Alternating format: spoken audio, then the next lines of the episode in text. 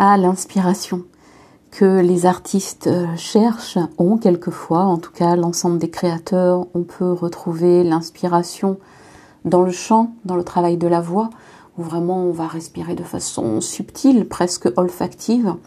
On la retrouve dans les pratiques de, de yoga, de pranayama, donc les techniques respiratoires, où on a effectivement le mouvement de l'inspiration et de l'expiration.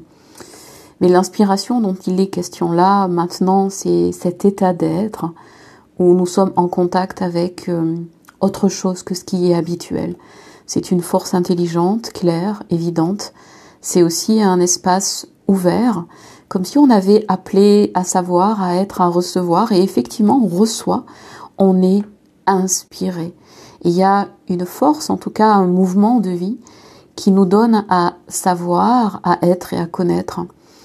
Et euh, pour cela, pour être réellement inspiré et connaître l'inspiration, être en contact avec cette source, je dirais, qui est euh, euh, par nature, on va dire, intelligente et sensible, effectivement, pour travailler main dans la main avec cette force-là qui coule de source, il faut vraiment faire un travail, se mettre comme en état de disponibilité, de réceptacle, donc de recevoir.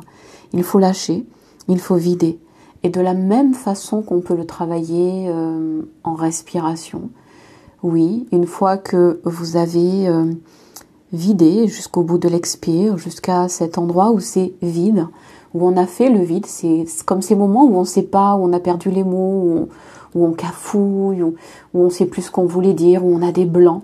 Et eh ben, c'est effectivement aussi dans cet espace vide qu'à un moment donné, il y a quelque chose qui peut se remplir, qui peut venir mais pas remplir au sens combler, c'est remplir au sens euh, voilà envahir, déborder.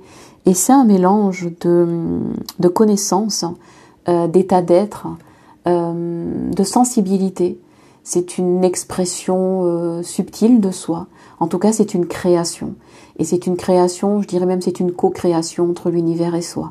Et pour moi, voilà ce qu'est l'inspiration. En tout cas, qu'est-ce que c'est qu'être ou se sentir inspiré et comment en faisant ce travail de lâcher, vider, faire de la place, on peut, autant que de nécessaire, être de plus en plus en état d'inspiration.